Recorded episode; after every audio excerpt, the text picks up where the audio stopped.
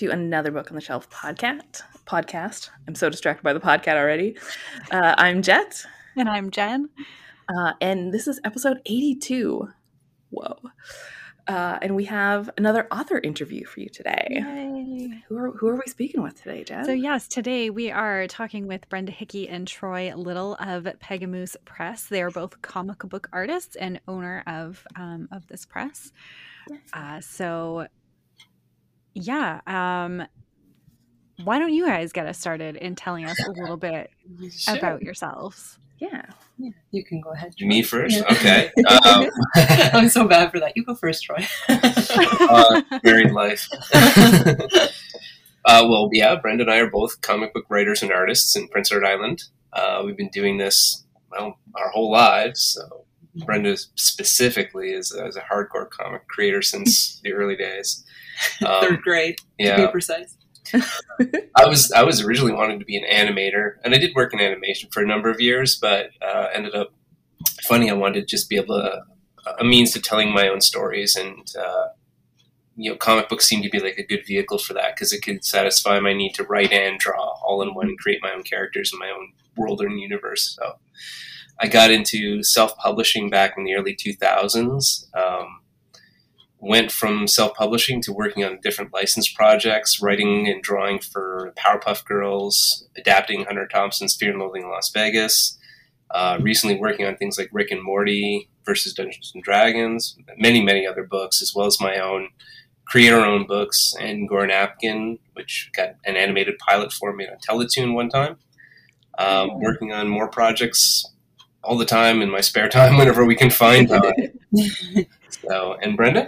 yeah, like uh, like I said, my comics journey started very young. Back in the day, my sisters and I we would make stories together, and they did a lot of prose and chapter books, and I liked to draw pictures with it, and I loved the stories, but I couldn't connect with just writing novels the way like with no pictures. So when I discovered comics, then I was I was in love. I'm like I can tell stories with pictures. This is perfect for me and I've never quit. and um, yeah, um, I got into self publishing out of out of um, college after I graduated college, and worked briefly in animation when there was a little studio here in Charlottetown, and did some background layout design, and that's where I met Troy. So we just kind of found similar interests in comics and self publishing and yeah, I kind of got in the industry around the same time with your Powerpuff Girls, and I got on My Little Pony, and um, we kept up with our own creator own stuff on the sides. And you got your Angora Napkin, I got Halls of the Turnip King, which are our two books through our Pegamoose Press imprint at the moment. So we're hoping to continue on with that, as well as you know keeping up a licensed job here and there, like. Um, I did My Little Pony for many years, and now I'm doing Aggretsuko, which is a Netflix property that they've got a comics license through Oni Press, and I'm doing Oh. writing and drawing for that. So this is kind of my first venture into putting my publishing my stuff through traditional means through a publisher. Mm. So writing writing that because the ponies I just drew. So it's really really exciting to be on a project that you kind of have creative control over both the story and visually. So super excited. That's amazing. Um, and kind of just jumping right into that license stuff, how did you, how did both of you end up, especially just because, you know, uh, things like Rick and Morty, um, My Little Pony, like those are very well known things. Like, So you know, well known. Yeah. Mhm. even people kind of who don't really know much have still at least sort of like seen them in the ether. How did, how did all that come about? Mhm. I guess I was working as a storyboard artist at the time, and I was absolutely miserable working on Paw Patrol. Uh, many, many parents can. I'm sorry. I'm sorry for what I've done. I quit at season one though, so I, I'm not. A, I own They can't I hold you responsible for that. Um, but I wasn't very happy at that point working in animation anymore, and was really ready to to take a jump. So I'd contacted. Uh, IDW Publishing, which had been publishing some of my creator-owned work with the early Angora Napkin books and Chiaroscuro, which was my first book. And uh, I just said, "Do you guys have anything that I could do?" And I, I kind of like drawing in the cartoony vein of things. They're more known for Transformers and GI Joe and that sort of properties. Which really, it's not really in my wheelhouse to draw that style, but I lucked out and just happened to be they had gotten the license for Cartoon Network, and we're kind of debating who do we get to draw this new relaunch of the Powerpuff Girls. They'd been off the air for about ten years at that point, and so I just right time, right place, and good luck was the the guy to volunteer for that position as the artist, and then said, "Can I write it? Can I draw it? Can I color it? Can I letter it? Can I do everything?" You know, that just controlling need to want to do it all, I guess. when you're from creator owned indie, you're you're used to Yeah. wearing all the hats. And it just spiraled from there. I got that job, and very quickly after that, uh, Brenda made the connection with one of the editors and got the My Little Pony job with a pitch she put out there. And hmm Yeah, because the My Little Pony show had been on a few years, and the comics started coming out in 20, 2012.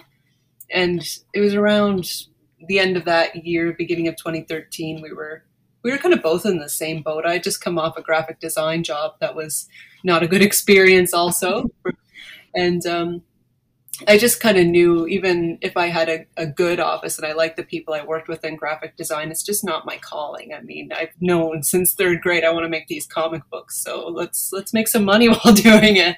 So yeah, you you got them. You were talking to the editor from IDW because you had the connection, and I was keeping my eye on My Little Pony because I saw the comics were coming out, and that super appealed to me because I was like, I grew up loving Disney and, and anime, especially with like the magical girl stuff. So My Little Pony just seemed like magical girl anime, but as ponies.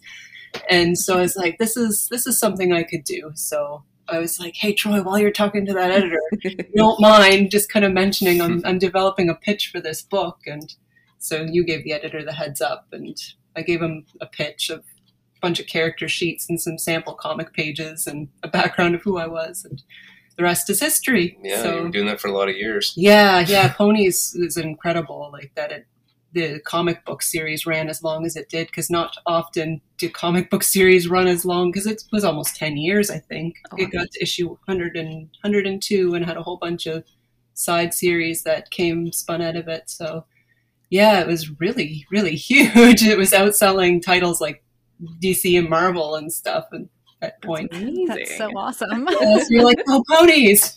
they all make fun of us, but guess what? We're on top. so, yeah, so that was good. And then, of course, you get to know editors, and editors jump from one company to another. So, the editor at Oni Press, who was doing the Aggretsuko title, I knew her from meeting her previously, and she had worked at IDW. So, again, the connection was there. And again, the whole anime connection, I was like, oh, I'd like that job. so, when I pitched to her, and she she knew who I was and knew what I was capable of, so she gave me the job and said, "Do you want to write it too?" And that was scary, but I was really excited. I was like, "Oh, I've always wanted to write my own stories, but I'm scared. I haven't really put myself out there that way yet." But super glad I did the scary thing and did the writing for it. It's paid off a lot. Yeah, that's been great. Yeah, no, once you, once you're kind of a little bit you- your foot in the door, and that people Mhm. kind of know you're you're able to deliver quality and on a deadline, which is a big part of the comics being a monthly turnaround in a lot of cases. Then then you're gold. Like they love you. They'll come back to you again and again. Mhm. Yeah. awesome. That's amazing. Um, can you tell us a little bit about your your press, Pegamoose Press? Yeah. Yeah, I think um, we were just we had some ideas. Well, we we've been together for about ten years now, Yeah, and just about. Yeah. we were been always been working on comics in our spare time, and uh, we had these ongoing things that kind of got put to the background while we had to do the license jobs and pay the bills. And so the the personal projects became this five, six, seven year thing that we just had hanging over us, like sword of Damocles. Are we ever going to finish these things? Mhm. And we started seeing some success online different people using crowdfunding and kickstarters and stuff to start funding their own um, comic books and, and printing beautiful editions hardcover editions of books and things. And we thought well it's kind of what we would want to do with our thing is have that control over it as well as put out like a really beautiful edition um, kind of representing the care we put into the work is to putting it into the actual physical object as well Yeah. so we took a chance with Brenda finished first, so she got Turnip Kings, our launching book, and Which is beautiful, actually. I have Oh, thank you. uh, Mike's copy. uh, we have mutual friends. Uh, um, so yeah, and it is, it is, it's just like as you said, like the physical book is stunning. It's Oh, beautiful. thank you so much. Yeah, it's it's so much fun to, and really gratifying to see that you know coming out of nowhere basically and doing your own indie book was a, was a success for book one and mm-hmm. so we're like all right well then I better finish my book and, and get that out there so we hit two for two yes.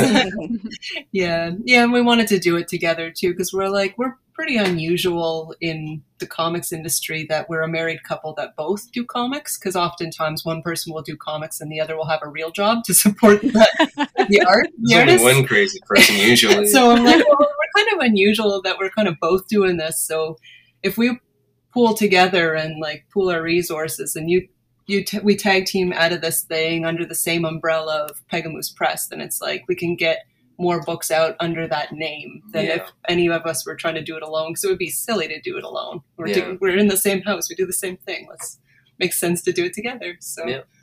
yeah. it's been a good working thing. I mean, we've got three kids, and we managed to like if somebody's working the the deadline comics, and the other one's looking after the kids and keeping the house from falling down, and then we tag out. The other one takes over and makes the bank, and Mhm. the other one's doing their own project in their spare time. So we found a good balance of of making it work. Yeah. and then we found too, like we had an idea we could actually work on together. Yes. And that's going to be one of our next books coming out in the spring called The Butterfly House. Yeah. Our first collaboration comic book. Yeah. So Oh yeah, we were we were going to ask about We were.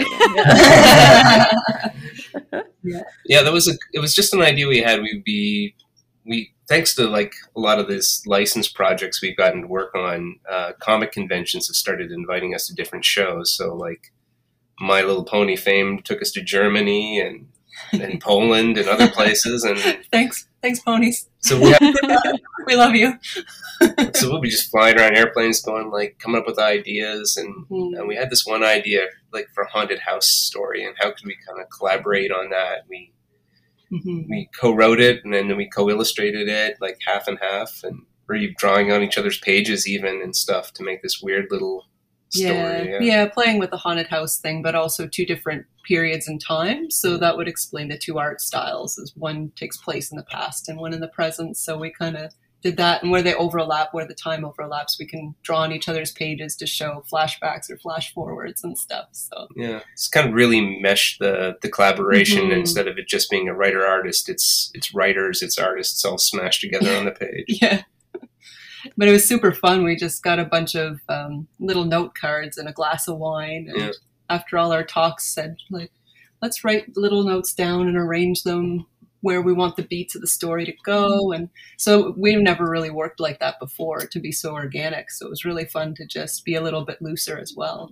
yeah yeah it was nice kind of breaking out of the having to work in a style that Mhm. you know is dictated by you know whatever property you're working on you have to make rick and morty look like rick and morty or whatever Mm-hmm. so kind of getting to do something and say all right we only we only have like 30 pages each or something to make a 60 page book out of this let's let's do something different and we were working with watercolors and washes and Mhm. ink and splatters and just having a lot more fun with it in that way like a lot more freedom so Mhm. yeah we're looking forward to finishing that book early in the new year so we can get it out in the spring Yeah. It sounds amazing. It really does. Thank you. and I love the visual medium for that, the way you can use the different art styles to differentiate something like time periods. Like that's I just that's so that's so fun. yeah and and being able to have the control over the writing it's a bit of that Mhm. the thing I love about being able to do both is you can really make a conscious effort over what you show and what you tell. Mhm. Um, sometimes when you're you're adapting a script or something, you're you're told what to draw, and you have so much say over you know exposition or anything like that. But there's places where you think, okay, this would be better if I just showed it in in six panels or something than have you write it down, you know, and explain it, in expository dialogue. Yeah. So it's it's fun to be able to kind of play with the medium that way. Mhm. Right. Yeah. So, I mean, you're kind of actually answering questions that, that we were going to ask about, like, uh, sort of just about writing style and sort of like how you're putting a story together. Because I, I don't really, I mean, I have some like do some drawing, but never for never for like a story type thing. At least not since I was probably a kid. Um, so I just like have this question of when you're writing a story like that, if you're coming up with the story first or doing this sort of visual stuff, but it sounds like you're kind of doing it all at the same time. Mm-hmm. I think it might depend on the story. Like a, uh, yeah, the one that I'm working on right now is called "The Illusion of Life," which I'm I'm serializing on our Patreon. It's a story I wrote about ten years ago, and it's I didn't really write it in a script format like a lot of comic books would be if they're trying to communicate, you know, an, a writer to an artist about page one, five panels, panel one, and a breakdown. Mm-hmm. So what I wrote was more of a straight ahead dialogue, and I'm figuring it out as I go. So whereas I'm 32 pages into the script right now, that's about 83 pages of comic book art. I kind of spread that out too. Yeah, I, kind of did the Halls of the Turnip King that way as well. Like I wrote out like chunks of of scenes and then what the dialogue might be in that scenes, but not broken down so rigidly as I would get on ponies or something professional. Because like it makes sense, you got to convey to an editor your idea or or an artist or somebody else. But yeah, and because it was just for Turnip King, just so so kind of bare bones, basic, and it's kind. I kind of would joke it's not really a script; it's a roadmap, so I don't get lost, I don't lose my way and go off the rails, but kind of keeps me in a direction while allowing it to be spontaneous at the same time. When I get to the page, if something feels right, add a scene or take away a scene, mm. that sort of thing. Yeah, you keep it really organic with that. Yeah, and it keeps yeah. it fun because then it's not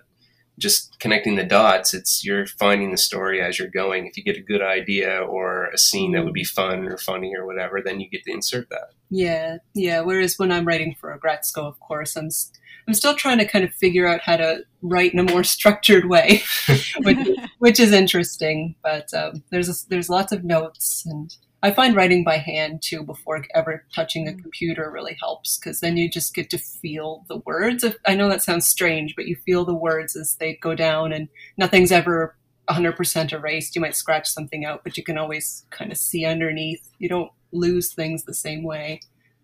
Yeah, notebooks and coffee yeah. shops or stuff like that. Yeah, I don't know. I like still the best quote I've ever heard. yeah.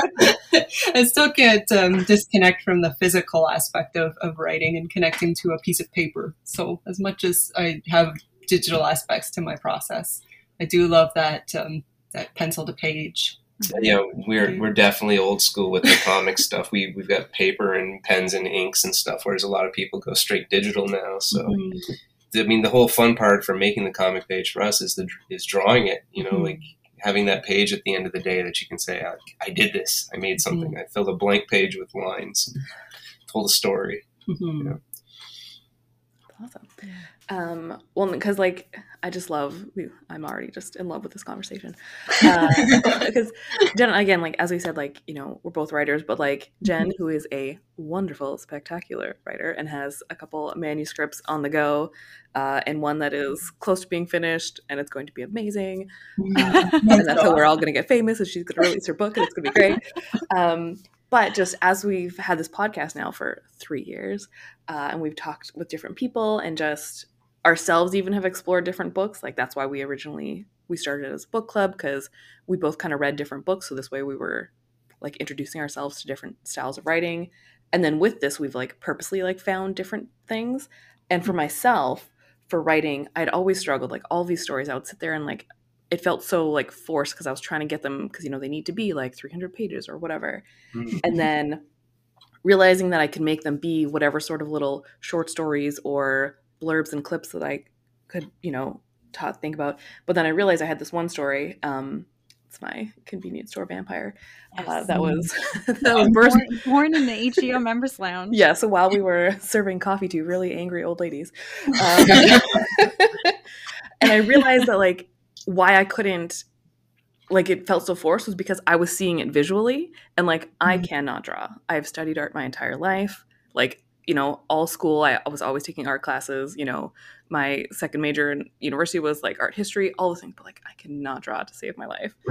Um, but then speaking with uh, my friends Lisa and Mike, whom you know, mm-hmm. uh, we kind of had that realization and like Mike was like, well, like I can draw stuff for you. Like if you can so then now I have this like whole different outlook on the way to write things because I didn't know that I could write that way to then have someone like draw it for me. Mm-hmm. Um, so just the fact that like I just love how like you guys have been doing this for so long and just like the process and talking about it. Like it's just it's just all very exciting for me.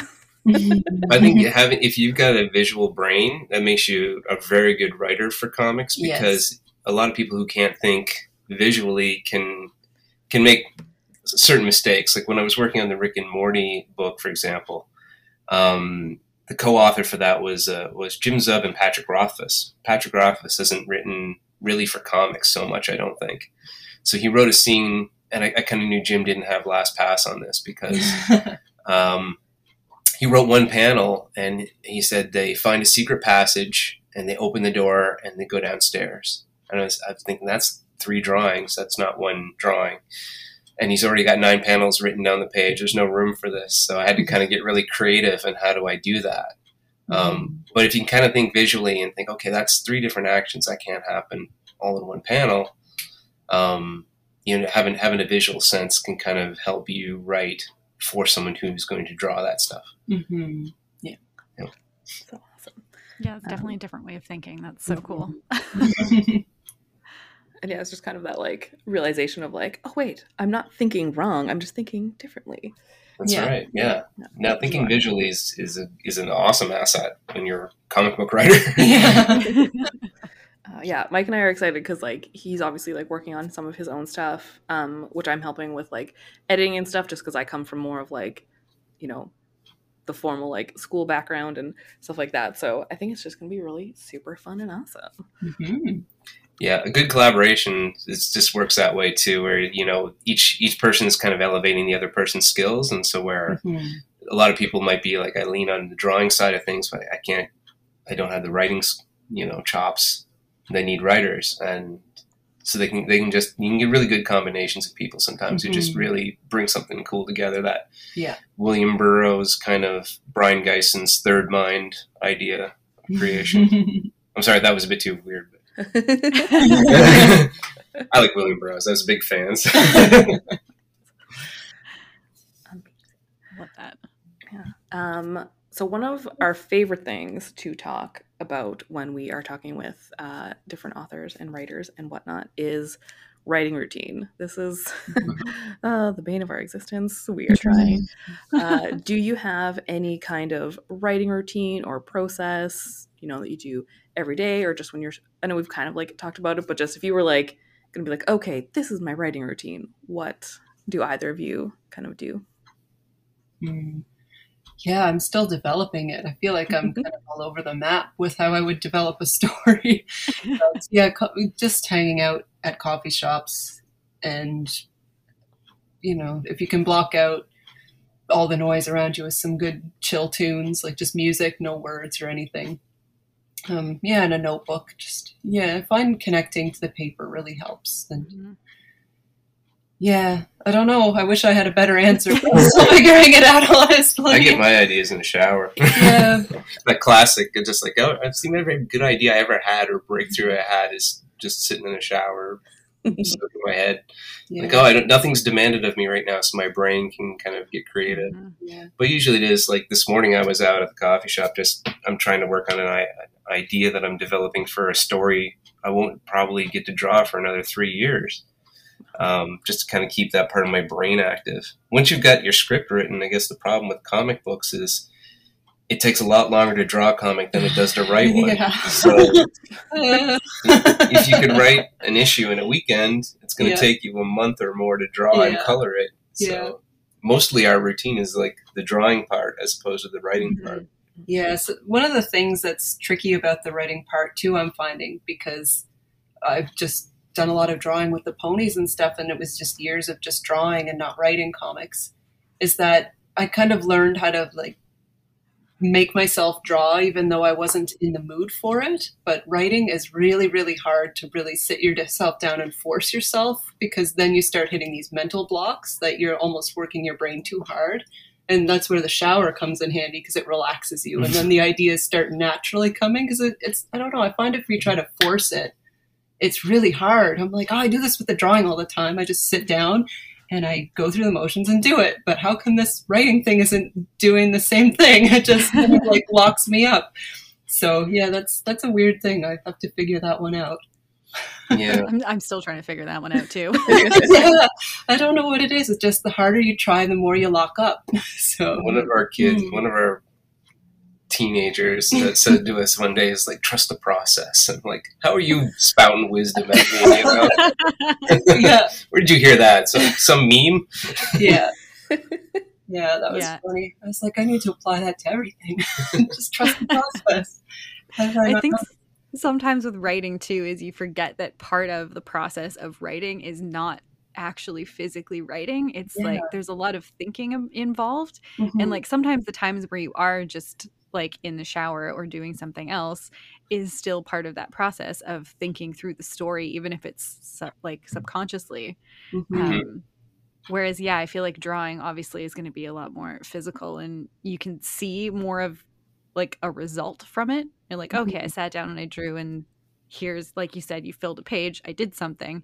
Whereas Mhm. writing sometimes like that thinking part is as important but you have nothing to show for it yeah, until maybe like a little bit later once you get it all down. yeah, like you're just sitting in a comfy chair with a nice hot coffee, and it looks like you're not doing anything. yes, exactly. It's like I'm doing so I'm much. totally guys. working right now. Yeah, Trust me. Yeah.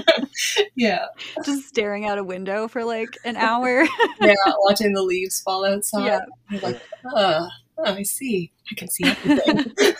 Sometimes it helps, like, getting to, to be, being able to draw. You can we could just sit down and doodle or sketch something, and that could actually spark some ideas sometimes, Mhm. or as as just a uh, creative writing, a creative drawing kind of thing. Mhm. I've, I've definitely known a lot of people who've just drawn a character and then they built a story around it, you know, and, Mhm. and other people I come up with an idea and then they fit characters into it. So everybody has their own kind of method, I guess, for for finding where their stories come from. Mhm. Yeah. yeah, for sure. Um, yeah. What else do we want to talk about, guys? Uh, I, well, I definitely want to ask uh, Troy about Angora Napkin. Wow, you're the first. No, thanks. Um, I've been reading The Golden MacGuffin this week uh, while I was working. I wasn't, mm, whatever. We'll just say that I was actually working and getting paid for it. Um, getting paid to do my real job, but really, I was reading your book. Um, so where did and I'll see like I know like there's a few um it's a bit of a series like where did can you just tell us about this like what is Angora Napkin? Okay, so my first book was called Chiaroscuro, and you know, nothing like starting out with a big, heavy, epic, you know, pretentious book like that. So I, I was doing this heavy crosshatched, illustrated, David Lynchy type thing. It was way beyond my abilities, probably.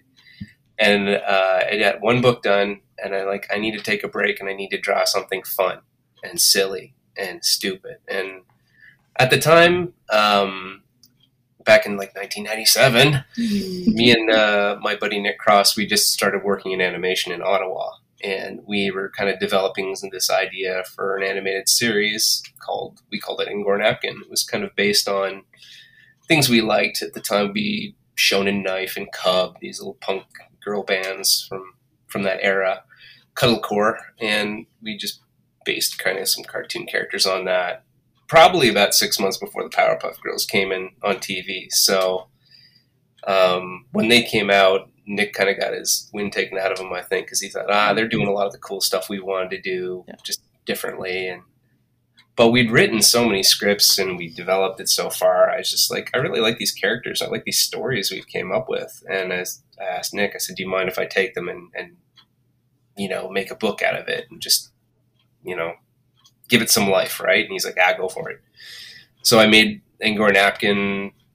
Um, the first graphic novel, and I, I pitched that to IDW, and they ended up publishing it, and it got nominated for an Eisner Award, which is like our comic book Oscars. yes Didn't but uh, still, it gave me a little bit of, um, hey, maybe I'm, maybe this is something, maybe this will be something, and the next thing that happened was I started working on the second book called Harvest of Revenge. And Teletoon opened up this cross Canada late night animated programming um, thing, and we pitched Angora Napkin, and it got selected as one of the 10 cartoons that they were going to take uh, to animated pilots. so we got funded to make a short using you know cutting edge flash animation at the time and uh, about eight of us scattered across canada put together a 22 minute episode that we made it's on youtube if you're all curious and checking it out Oh, definitely. and uh, it it was fun because like some of the the music that we put in there uh, were the bands that inspired us. Cub, we got licensed to use Cub music as Oh, Angora Napkin's band music, and Lisa Marr from Cub wrote our theme song and stuff like that. So it was really cool to kind of like have to give it some audio and some movement and kind of take it back to where it was originated as a as an idea for an animated series. And then that book I finished, Harvest of Revenge, also got nominated for an Eisner and didn't win. and uh, I had, so like, well, two books in, two Eisner nominations, an animated pilot. That's pretty good. Um, but nobody, it's like Canada's best kept secret. You know, nobody knows about it. And I started working on it as a web serial. I thought, well, web comics now, kids like web comics, and uh, that's where the Golden MacGuffin started, and that became the the background project once I launched into you know licensed uh, comics and stuff, which started taking up a lot of my time, and and it just became something I puttered away at for a lot of years. So finally, the Golden MacGuffin saw the light of day um, through our Pegamoose press there last year. Was it? I think it came out Ooh. 2020. I don't know. Listen, I don't even know what year this is anymore. Yeah. Yeah, yeah, Um, I feel like yeah, it might have come out 2020. Yeah. we didn't get a book out this year. No, not this year. We Mm. meant to, but um, but that was kind of like I guess my swan song for Angora Napkin. I'd, I'd given it my best shot, and I thought, well, you know, it was fun. It, it was just very much inspired by Looney Tunes cartoons from when I was a kid. It's completely irreverent and just manic stupidity. Like if it's gotten any criticism, it's that you know it's just makes no sense.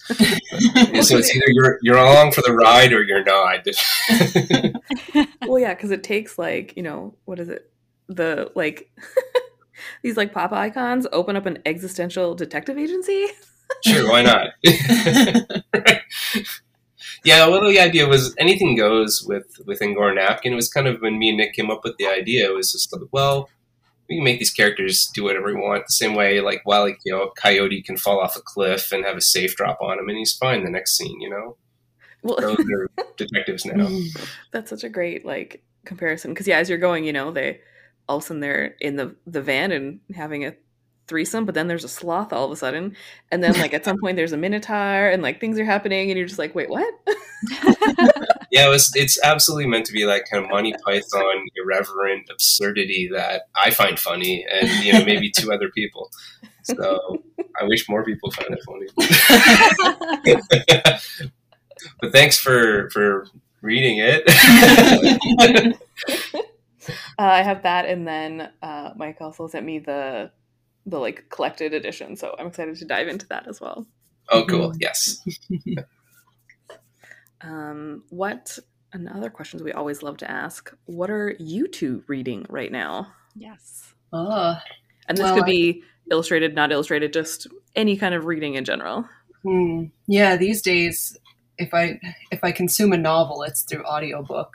Nice. so reading is Uh, reading yes, and um, anything physical is usually a graphic novel because I unfortunately don't have a lot of time to sit with a book. Like I love getting lost in a book when I make the time for it, but unfortunately, once I start a novel, I've got to know what happens. So I'm like, the audiobook is perfect. Keeping the graphic novels like the physical books, it seems to work for me. Um, yeah, what have I? I read Little Fires Everywhere, which I quite enjoyed. Nice. Um, I forget the author. I'm terrible.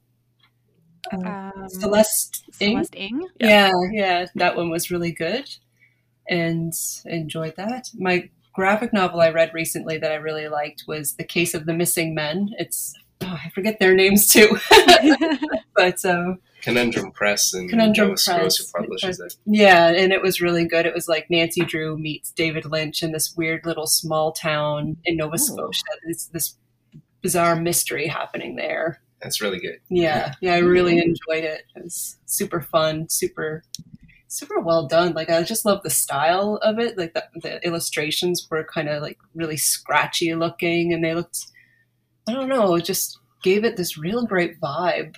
Yeah, Yeah. it's, it's not polished and but it had to. It just looked like it fit this tone of the Yeah. story. Yeah, yeah, it was that weird thing where you can kind of have these illustrations that are a bit rough around the edges, but it makes it just that much better for it. It was just so beautifully drawn, and the story was so engaging. You're just like you just keep wanting to read it, know what happens next, and I want to, I want to know what this mystery is, and but yeah, a lot of like weird things happening in that book that I'm like, oh, what's what's going on?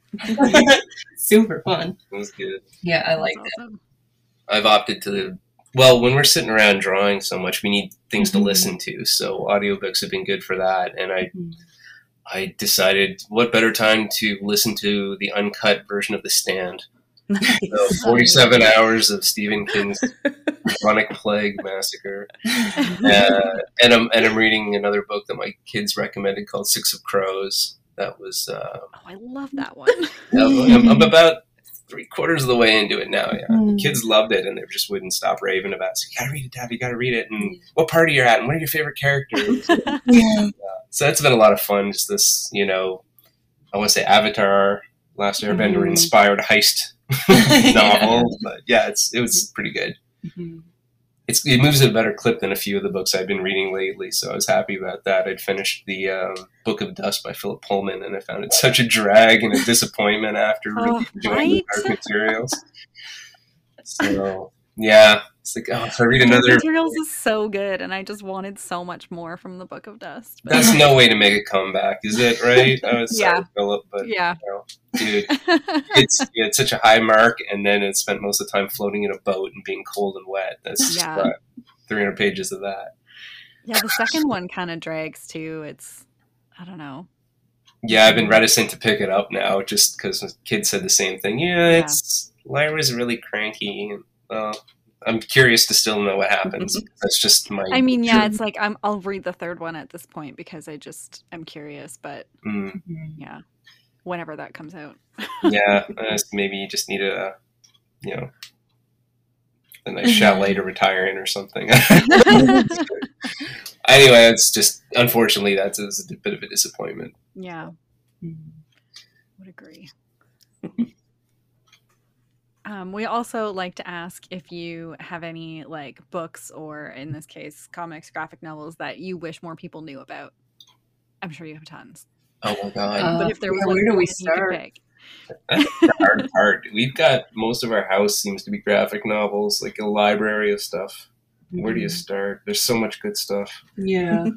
Um, I mean, I always go to Blankets for Craig Thompson. I love that book so much, and if if you haven't read it, it everyone should read Blankets. It's so good. yeah. Yeah. Persepolis is a good one Yes. um, as well. Oh, yeah, I by um, haven't read that. Marjane Satrapi, I think is how you say her name.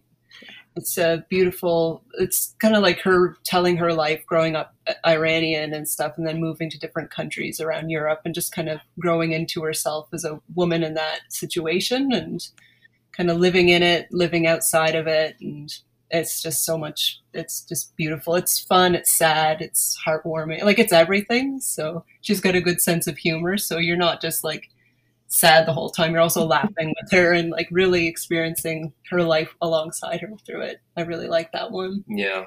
Yeah. Amazing. Definitely. Mhm. God, I want to watch the movie now too. Yeah, they- made a good film. They out did an animated film, and I think it was up against one of the Pixar movies and one of the like years and years ago when it came out, and of course lost because nobody knew of it. And Pixar, everybody knows Pixar, so It's of course no it took the prize. I'm like, no, Persepolis. I'm sorry, Wolf Wolf Walkers was a better movie than Soul, and everyone should watch Wolf Walkers instead. Yeah, Wolf Walkers is awesome. I want to watch it again. Actually, it's so beautiful. yeah, what other graphic novels though? Um, yeah, where do you where do you start? I don't know. We just got Tuki, which I'm half Yeah. started that, which is Jeff Smith who wrote Bone, the Bone series, Mm. which Okay. most people Okay. probably know. So he's getting back into self-publishing some of his own work, which is kind of cool. And he he ran his very first Kickstarter for that. Of course, it's successful. Mhm.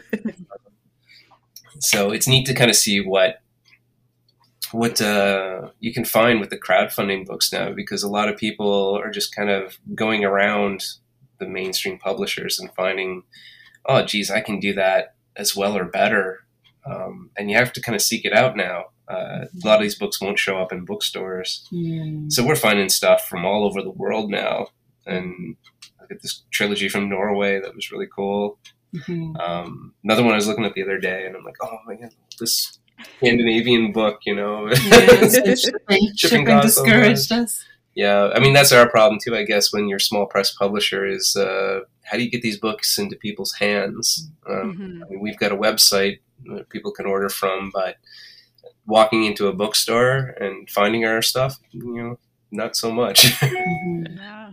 Oh yeah, do you that have any recommendations for like because you were saying of all these other ones you've found where do you find them do you just sort of through people you know or is there anywhere online or somewhere that people could look for some of these more independently published self-published works yeah, you can look around Kickstarter. Sometimes right we'll find something that stands out, and, Yeah. or you just have a lucky find at the bookstore, the comic book shop, and or yeah, sometimes too people will just keep talking. Like I kept seeing the case of the missing men everywhere mm-hmm. because, of course, being maritime, and this, this is a maritime book, so you get a lot of people, a lot of buzz around it because of the location. right and it's just like, oh yeah, this is a really good one.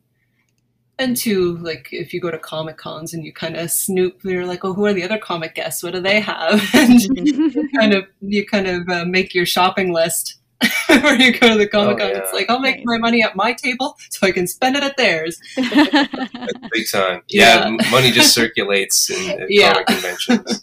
We're always just leaving. Happy. We're always happy not when we sell our stock of books at a comic con, but also when we bring a lot home. Yeah. Other people's stuff. It's cultural ex- cultural exchange.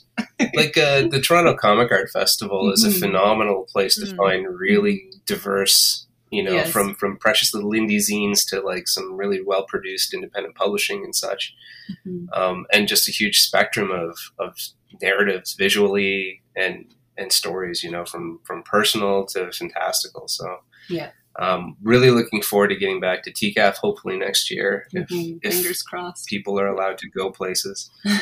Oh, let's hope Yeah.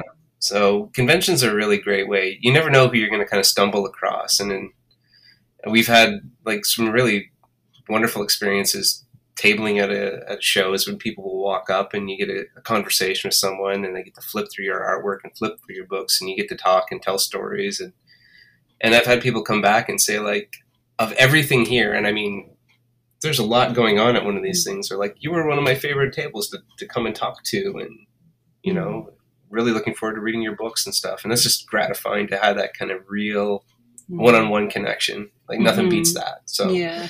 two years without it has been a bit much. Yeah. Yeah, Ugh, yeah. Well, as I say from my apartment that I've been alone in for 18 months, it's fine. Ah, ah. Yeah. Oh, boy yeah um, all right, I have thought of one last random question Mhm. um, for both of you. If one of the like absolute like classic graphic novels, those ones that like almost everybody knows, is there one that like if you wish that like you had written that one that you're just like, oh man, you know, I wish Watchmen was mine, or like something something like that, like one that you're just like, oh, that's the one. Oh boy. I'm not sure. it's probably like it's just because like craig thompson's work is beautiful and that book is really good but yeah i don't know um, Hmm. there's a lot of people's work i admire but nobody's work i wish i mean i guess i wish i could draw like bernie wrightson and he did his frankenstein adaptation because his pen and ink work in that is just some of the best work i've ever seen Love it. Yeah, no, I like doing my own stories. A lot of people ask, you know, if you could draw any comic you wanted, it'd be like, well, I'd want to draw my own, and Yeah. hopefully I'd want people to read that book. You know? There's certain times you come across a book and you're you're like, oh, I wish I could think like that, like Yeah. kind of think outside my box and be Yeah. a bit more um, more out there with my stuff, or just kind of just you know, you envy how people think. I find I get Mhm. like that more than anything. I'm like, I envy that you can take this thing and make it really abstract, or you can take something and just like play with visual ideas and work that into your narrative in a way that I would have never thought of. I'm like, how are you guys so smart? like, how do I think like you? Like, how do, how do I like expand my brain to think like that and be a bit smarter with my own approach to the medium? I feel like that's kind of what I, how I feel when I see those things. Like I get inspired and I'm also like, how do you think like that? Like it blows my mind. I'm so used to how I think. Like, how do you think like that? so it just, I don't know, it just gets me excited, Mm. maybe a little bit sad depending. Depending on the day. depending on the day. How much had. Yeah. How much coffee you've had. yeah, how, how hungry I am. But It, it's it is problematic when you're on Mhm. Instagram and everybody is Mhm. so good and you're like, Yeah. Yeah. how are you only 22 and you can draw oh, me?" I know. uh, yeah, Not fair. yeah. Or you just think in such a way, like how how do you think? Like I don't know. Am I am I more rigid than I realize, or maybe I'm doing cool stuff and I don't even know? And it's just I don't know. I don't know. Comparison is the death of joy, right? I know. Yeah. I just can't help but wonder how do you do that? It's so cool. Yeah, I try to be inspired more than you Mhm. are. You know, I want to make something cool too. Is how I usually come out of something like that. If I've seen a good Mhm. movie or read a good book, I'm like, I want to go make cool stuff now. Yeah, yeah. So that's the best takeaway. I hope. Yeah, no, that's- that's that's great. and then, and Yeah, like let's all make good things, guys. Definitely why we you know started all of this was just to kind of keep ourselves going and get inspired and i think that's really been so much of like our podcast and just with our blog and like trying to inspire ourselves through everything else so, so Mhm. yeah, and looking at something and being like, oh, I can make cool stuff too. So Hmm. that's great. Yeah. definitely. Yeah, we all kind of like. I think creatives just feed off other creatives and Mhm. stuff. So listening to podcasts, or you're listening to other creative people, kind of sharing their experiences. Yeah, like I'm making something. Listen to people who make stuff. It's it just kind of feeds the creative world, I guess. So, uh, this has been an absolute delight absolute delight Yes. um, where can everyone find you if they want to connect with you your books all of that stuff where can we send them We've got our homepage, pegamoosepress.com. So that's kind of if you want to find both of us at once, that's your best bet. Yeah, it's got it's got a, our shop there. It's got all of Mhm. our books on it, from our licensed stuff to our independent books as well. Are all on there. Yeah, and I've also got my own personal website called brendahickeycomics.com. And I'm most active on Instagram under Brenda E. Hickey. So, And I'm on Instagram under Angora Napkin. mhm. Excellent. amazing Yeah, amazing to talk to you guys. It's been so lovely. Yeah, thanks. It's actually been a lot of fun. Yes, it's so much fun. uh, Amazing. well thanks so much everyone for listening and as always we'll be back in two weeks and we'll see you then Bye. Bye.